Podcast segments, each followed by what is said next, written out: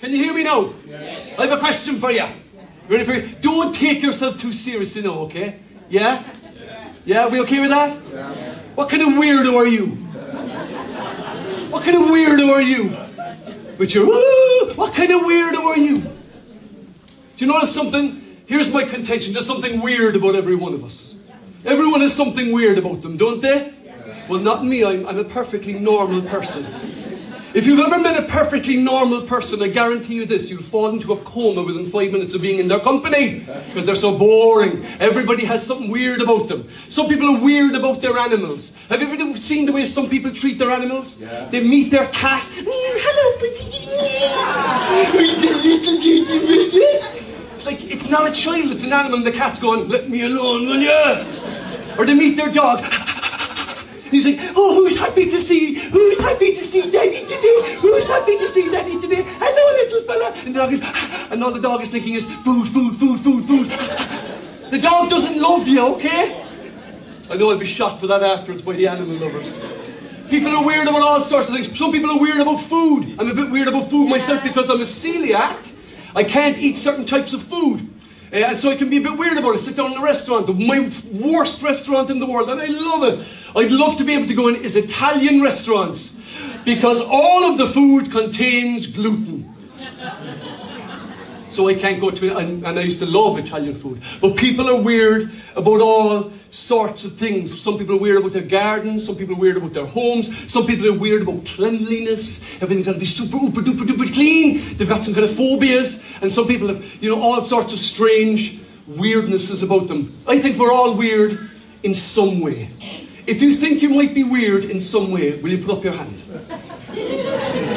With the rest of the lawyers in the room, please put up your hands. It's not a question of if you're weird, it's what kind of weirdo are you? And Christians are kind of weirdos too, aren't they? Yeah? Christians are weirdos. They kind of believe weird things. Like they believe the writings of weird people, like prophets. Some of those prophets, man, they were weird. Like Isaiah the prophet goes around prophesying in the nude for a year. Amen. Hallelujah. Ezekiel the prophet pro- prophesies while lying on his side for the year. It's like, hey, these kind of guys, these guys were weird. They were, and then the apostles, they were kind of a bit weird. They kind of laid down their lives for this kind of new faith. They were kind of weird. And then Christians, we believe some kind of, well, frankly, weird things, right? We believe that when we pray, God hears us. Amen. Amen? But you know something to the world? That's kind of weird. Do you know when we worship God, we raise our hands to heaven? How many times do we do it inside here? Lord, let we just raise our hands to heaven. You only get that in the church because it's weird. How many of you go into work on the Monday morning and the boss says, let's put our hands into heaven? No one does. You don't go to a pub and the guy behind the bar says, what, do you have a pint of Guinness? And a pint of Guinness and he says, let's raise our hands to heaven. It just doesn't happen. We do things like we believe that the Holy Spirit is alive today. An invisible person and a power at work in us, alive in us, speaking to us. We believe that people speak in tongues and prophesy the will of God into situations. Brothers and sisters, that's weird. Christians have always been a little bit weird. And do you know what I want to say today? We're weird and proud. Would anyone say amen?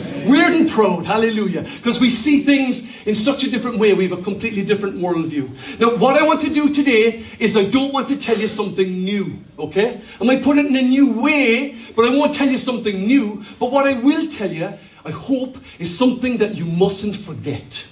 Is that okay? I want to tell you something you mustn't forget. Let me take you on a small historical tour. You go through the Old Testament and you read the stories of relatively weird people. People like Abraham and Isaac and Jacob and David and Samuel and Isaiah and Ezekiel and Jeremiah and Daniel. They were kind of strange, kind of almost weird people, right? And when you read these stories about them, all of them share one thing in common. They were all outsiders to their community and to their culture. They all believed things that their culture didn't believe. And for some period of time in their lives, they all spent time away from their own home and from their own home culture. And I think that that could be true of Grace Christian Church today. How many people here were not born in Ireland but have moved to Ireland after you were born? How many of you here? Look at that. Look at all those people. who were not born here but have come here. They are far away from home, but they're at home among the people of God. Amen? Let me read you from from the book of Hebrews. Paul is recording this in the book of Hebrews, and he's talking about the, the, the, believers in Old Testament times. And when he talks about them, he says, he says this about them. He's talking about Abraham and Isaac and Jacob and Moses and David and all the prophets. And he says this about them. He says, he says, they said, these people said that they were strangers on earth. They didn't belong. We'd use the word aliens, perhaps. When people say things like this, they show that they are looking for a country that will be their own. They're not in their own country. They've got another country. They believe that they were strangers on earth. He goes on to say this they were waiting for a better country, a heavenly country, so that God is not ashamed to be called their God because He has prepared a city for them. Hallelujah. You see, that's what they were looking forward to. They were looking forward to a heavenly country, and because they were looking forward to that, God was not ashamed of them because they trusted him in the land of the living here. They trusted him in the cultures that they were in, but they believed for more. They believed that God had a higher purpose and a higher pattern for them. And so we move into the New Testament, we read about the Christians. And the Christians were very different to their culture. Remember, they grew up in a suspension between the pagan and political system of Rome and the religious system of the Jewish system. And so it was neither fish nor fowl, as we'd say around here. It was neither neither of those things. And so it's to this group of people that Peter writes when he's writing his letter, 1 Peter. May God bless us as we read his word and speak to us and challenge us and build us up in Jesus' mighty name. God's people say, Amen. Here's what he writes he writes this letter to the foreigners. Now, what I want you to do, especially if you're not born in Ireland, or maybe you are from Ireland, you've lived for a short time, or maybe a long time in another country. I want you to think this was a letter written to me because I was a foreigner, I was a stranger. I love in Exodus chapter 22, the Lord says through Moses, treat the stranger and the foreigner well. Remember, you were once a stranger and a foreigner too. Would anyone say it? Here's what he writes to them. He says, I'm writing to God's chosen people who are living as foreigners in the provinces of Pontus, Galatia, Cappadocia, Asia, and Bithynia, God the Father knew you and chose you long ago, and His Spirit made you holy. That wasn't written just to those people, it was written to us. God's chosen people. Chosen people. God chose you. It's not an accident you're here today. It's not an accident you're in the kingdom of God. God chose you. In fact, I would go so far as to say this. You know, when you read about David and you read about Moses and Abraham and Isaac and Jacob and Paul and Peter, you are as chosen as any one of those people were chosen. Amen. Just as chosen. In actual fact, you were called for a purpose just like they were called for their purpose. You need to live into God's purpose for your life. Would anyone say amen? amen. And that purpose will come from who you are. Let's continue on. He writes this. He says to them in chapter 2 of this passage, remember, the people he's writing to are scattered. And at this time, there's not that many Christians yet. The kingdom of God is advancing, but numerically, in real terms, numerically, there were actually still relatively few Christians in the context of the population of the empire. The empire, Roman Empire, was 60 million people at the time. You're probably talking that there was somewhere around 150 to 200,000 Christians at this stage of writing, which was still a massive explosion, but still, in relative terms, was relatively small. He writes to them, and this is what he says. He says, You are what? You are a? You are a? Am I going to say it now like we really mean it?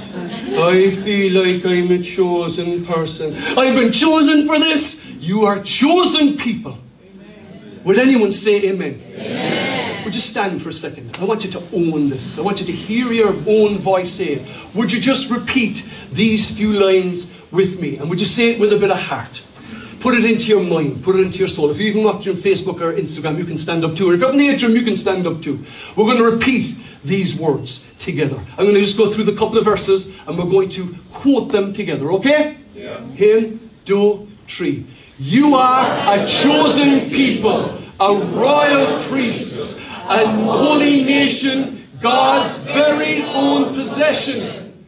As a result, you can show others the goodness of God. For he called you out of darkness into his wonderful light. Listen to this. Once you had no identity as a people. Now you are the people. Hallelujah. Once you received no mercy. Now you have received God's mercy.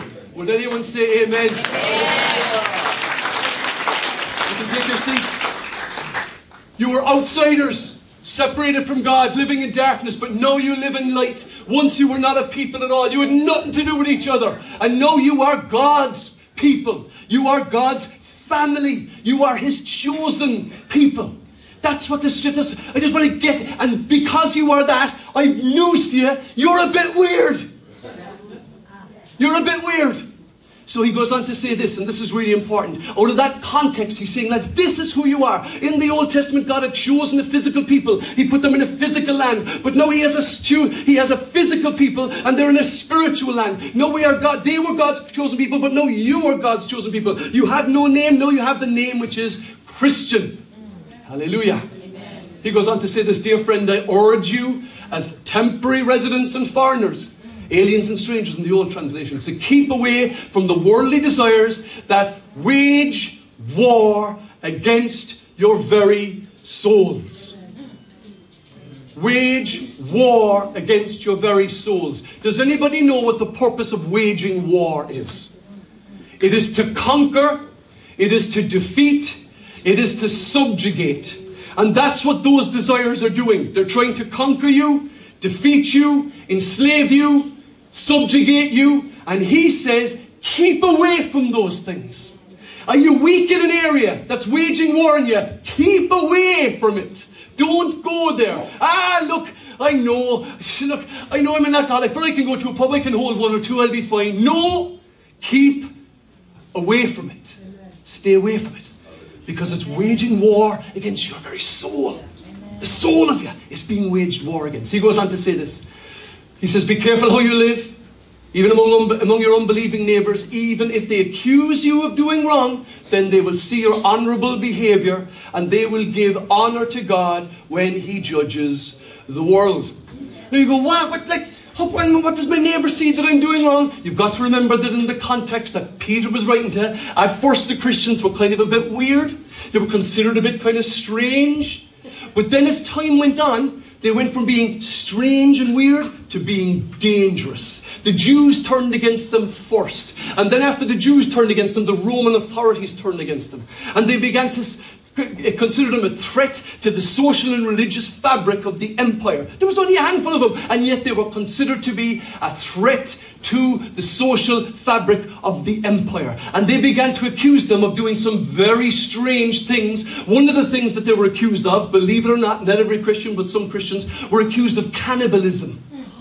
And the reason they were accused of cannibalism, and it was trumped up, the reason they were accused of cannibalism was because they spoke of breaking the body and blood of Jesus Christ and consuming it. You see, to the Christians it was a symbol, but to those against them, they used it as an opportunity to accuse them of cannibalism because they hated them. Another much more dangerous claim was this dangerous claim that they made.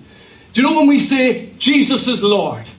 Would you say it with me? Jesus, Jesus is Lord. You see, we say it like, yeah, Jesus is Lord. It, it, it's cool. He's the Lord. He's the boss. He's the King of Kings. He's the Lord of all Lords. He's the boss. When we say that now, we can say it in perfect safety. You couldn't say it in perfect safety back in the Roman Empire.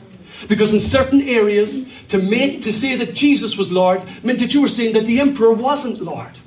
You see, what's worse is that these Christians were saying that they believed in a criminal who the Romans had crucified. They believed that he rose again and that he went and ascended to heaven and now he is the king and he's coming back to deliver them from the kings of earth. And so to the Romans, this suddenly becomes a threat because the Christians were accused of sedition and treason for saying Jesus is Lord. So when you write, when you read the book of Romans, where Jesus, where, where Peter says, where every knee will bow and every tongue confess that Christ is Lord to the glory of God the Father, he is saying a very dangerous thing in a city where you didn't say things like that about anyone other than the emperor. Are you with me? Yeah. That's what he says, even if they accuse you of doing wrong. You see, the Christians were being accused of do, being doing wrong. They were accused of treason, sedition, cannibalism. They were, they were watching baptizing. They were accusing them of all sorts of things. And so he says, they will see your honorable behavior. How you respond, oh, brothers and sisters, how you respond when the pressure comes on will tell you all you need to know about yourself. You see, it's great to be, oh, I'm living in peace and praise the Lord when there's no trouble in your life. But the minute somebody slams a door in your face, or somebody cuts you off in traffic, suddenly we manifest. He says, live, make sure your behavior is honorable. Are you with me so far? Yes. I want to talk to you about another small subject uh, as we're moving on through this. The point I want to say, and if you don't get it, please uh, forgive me, I haven't done a good enough job. Here's the bottom line You are kind of weird because, in truth, the claims that you make are strange in this world. When you claim that Jesus rose from the dead and he is seated on the throne in heaven, that he's Lord of lords and that he's King of kings, you are making a strange claim. You're making a blessed claim, though. Hallelujah. And that will mark you out. Here's a, I want to talk to you about citizenship for a second. Citizenship is an interesting thing. Like, Paul is talking to these Christians, these Christian believers, and he's saying to them, You know, you belong to another country, you belong to another king, you belong to another empire, right? And he says, You know, uh, because, because of that, you don't quite fit in here on planet Earth. You don't quite fit in with the culture that's around, and that's why churches come together because we share a common view and a common belief. And so, if you take at the moment, for instance, in Ireland, there's 50,000 Ukrainian refugees, right? 50,000 Ukrainian refugees have now come to Ireland since the start of the war on 23rd of February 2022. And those people have come here to Ireland, they've come from another country, another culture, they speak, they're from another land, they speak another language, they have a different culture, and they're here living as temporary residents. And even though they're here in this, in this country, their loyalty and their longing really is to be home in Ukraine. Amen. May God end that war and load those people home in Jesus' name. Amen. But they're here. Can you see the picture? That's what we're like. We're here but really, we belong somewhere else. Really, our home is not really this world. And I know, no, you might go, oh no, Michael, I just want to get through my day. Yes, but so long as you realize that your home is elsewhere, you'll get through your day a lot better. Amen? We're all once outside of the kingdom of God, but now we're citizens. Would anyone say amen? amen? We are citizens of the kingdom of God, citizens of heaven, fellow citizens with God's people. Would you repeat with me? I'm a citizen and proud. Citizen and pro. Hallelujah. Let's talk about citizenship. here as well. But do you know what? Every culture, no, I know, I, if I run on a little bit long, that's okay. Every culture has its weird things about it, doesn't it? Yeah. Yes? Yeah. No? Your culture doesn't. Anyway, you've got an amazing culture. But the Irish culture has some strange things in it, doesn't it? Would any of you who are international be brave enough to say, yeah, the Irish are weird? Yeah. Right.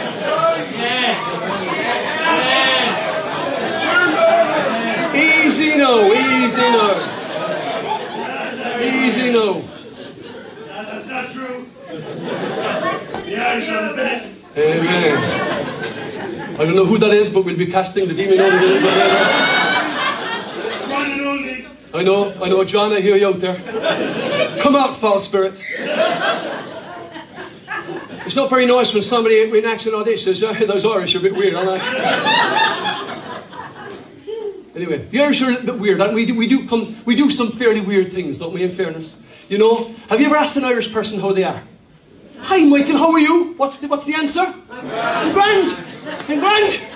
Hallelujah. I'm grand.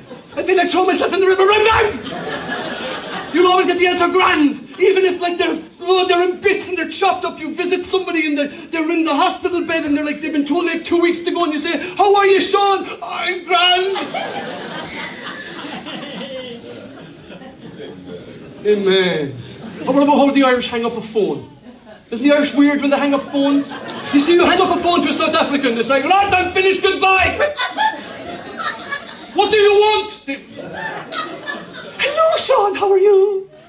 But when we say goodbye, it's not goodbye, it's bye bye bye. Bye bye bye bye bye bye bye bye. Bye bye bye bye bye bye bye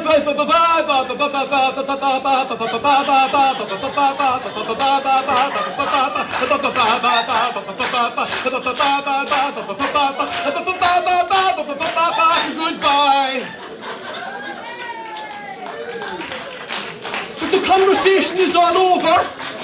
It's all over. Then when somebody from Germany hangs up the phone and says, well, I'll see you so with Benjamin Beck. You say goodbye to Benjamin Beck. You say, goodbye, Benjamin Beck. And he goes, goodbye, beep. And you go, oh, he's so rude. he didn't do the ritual. He must say the goodbye ritual. Goodbye, goodbye, goodbye, goodbye. Anyway. The last thing the Irish are funny about is food, and that's potatoes. We love our spuds. So today, there's more Irish meals being served than any other at the international feast, and they're all potatoes. Boiled potatoes, baked potatoes, cream potatoes, mashed potatoes, sauteed potatoes, chips. Yeah. Every culture has its weirdness. The Irish are weird sometimes. No. Amen. No. Okay, you own it, sister. You own it. And the British are strange sometimes. Let's move on in prayer. Paul talks about citizens of heaven, and that's what I want to say. We are, brothers and sisters, citizens of heaven. He writes this Above all, you must live as citizens of heaven, conducting yourselves in a manner worthy of the good news about Christ. And he says, Who you are determines what you do. Your identity precedes your activity. Are you with me? Who you are determines what you do. That's what you're supposed to be like. He goes, Let me tell you a little bit about Philippi, just because I really have run on, but very quickly. Philippi had a very particular place. The city of Philippi in modern day Greece, for, it, it, it was then known as Macedonia, had some interesting things about it. First of all, it was a colony of Rome, not like all the other contact, not like all the other conquered territories. It was a colony of Rome. It was a place where Romans went to live. In particular, Roman military personnel went to live. Another thing is that they had tax exemptions for the residents. If you lived in the city of, if you lived in the city of Rome, you had exemptions. You, were, you didn't have to pay certain taxes that other conquered people did. I moved quickly on. There was a retirement location for those military, Roman military veterans. What happened was, at the end of the wars in the East, somebody in Rome said, I tell you what, we don't want all those big, hairy generals, majors, captains, and sergeants and centurions coming home to Rome with their sharpened swords, trained professional killers. Let's do, let's put a city like way over there so they can all stay there. And so that's what they did. And so they gave them a thing called the italic right, which meant that even though they lived in Philippi, they had all the rights of a citizen of Rome. Now do you see the spiritual parallel? And this is what Paul is writing to the Christians in Philippi. He says, even though you live in this world, you have all the rights of citizenship and protection of heaven itself. And that's what you have today, brothers and sisters. All of the rights and protections of a citizen of heaven. Hallelujah. That's what we are like. He goes on to say this. He says, We are citizens of heaven where the Lord Jesus Christ lives, and we are eagerly waiting for him to return as our Savior.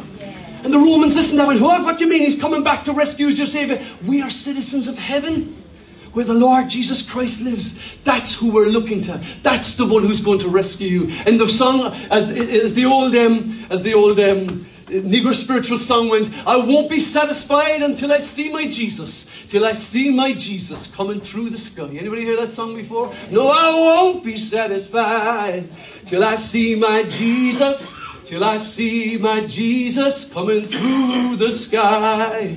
It's just beautiful song, a beautiful song. But let me just wrap up with this. The term is used belonging to God. Is the original translation of 1 Peter chapter 2 verse 9 refers to the people of God belonging to God. And it's a beautiful term. It's a, it's a beautiful implication. When we talk about belonging, it's not about coercive control. It's not about tying up or binding up in terms of belonging or keeping away. It's not that kind of belonging. It's a belonging like this. The day I gave my wedding vows to my wife, Elma, I said, No, I belong to you.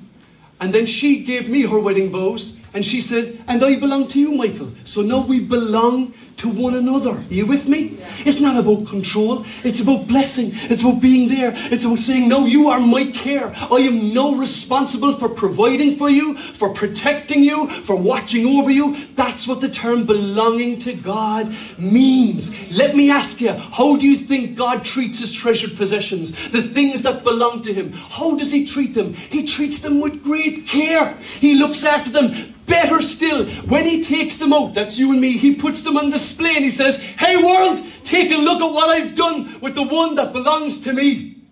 And that's you. In your workplace, in your home place, wherever it is that you move, that's you. How do you think God treats his people? The Lord is my shepherd, I shall not want. He provides for his people. He protects his people. Better still, let's bring it even closer. How do you think God treats his children because we are the sons and daughters of the living God through faith in Jesus Christ. Will anybody say amen? amen? We have to ask ourselves that's what it means to belong to God. That's what it means to be a citizen of heaven. That's what it means to be a stranger and a foreigner in the culture and the country in which we live. We will not share all of the worldviews that other people have. We will not share all of their customs. We will not share all of their values our values will be guided by God's word, what He has to say, and the teachings of Jesus Christ. Amen? That's what will guide our values. That's what will guide our living. That's how we are going to be directed. And so I bring you to the last verse for today. Maybe the band will come up. Bring you to the last verse that we're going to do before we pray for our international feast and before we pray and we close. Because what I want to do, brothers and sisters, is call you to that weird identity that is Christian. And say, you know what? I'm going to live as a Christian and I'm going to live it out loud. I'm going to live it out loud where I work, where I live, in my home. If somebody asks me, I'm going to tell them. If I don't, even if they don't ask me, sometimes I'll even tell them. I'll kind of get it into the conversation somehow if I have to. But I'm going to live out loud as a Christian, as somebody who is a citizen of heaven. You know, when you see the Irish on holidays and they kind of go around in these kind of Ireland t shirts and they drape Irish flags over their shoulders, you know, it's because when you're away from home, you feel more longing for your home than at any other time. They say the Irish are the only people in the world who are homesick even when they're still at home. And it's the same for the Christian. Let me finish up with these couple of verses and then we're going to sing a song together. This is what Paul writes. He's after spelling all of this out to the Christians in Rome, in the letter to the Romans. He's after spelling all this out. And when he gets to Romans chapter 12, he always wraps up and says, and so this is the implication of what I've just said about your identity.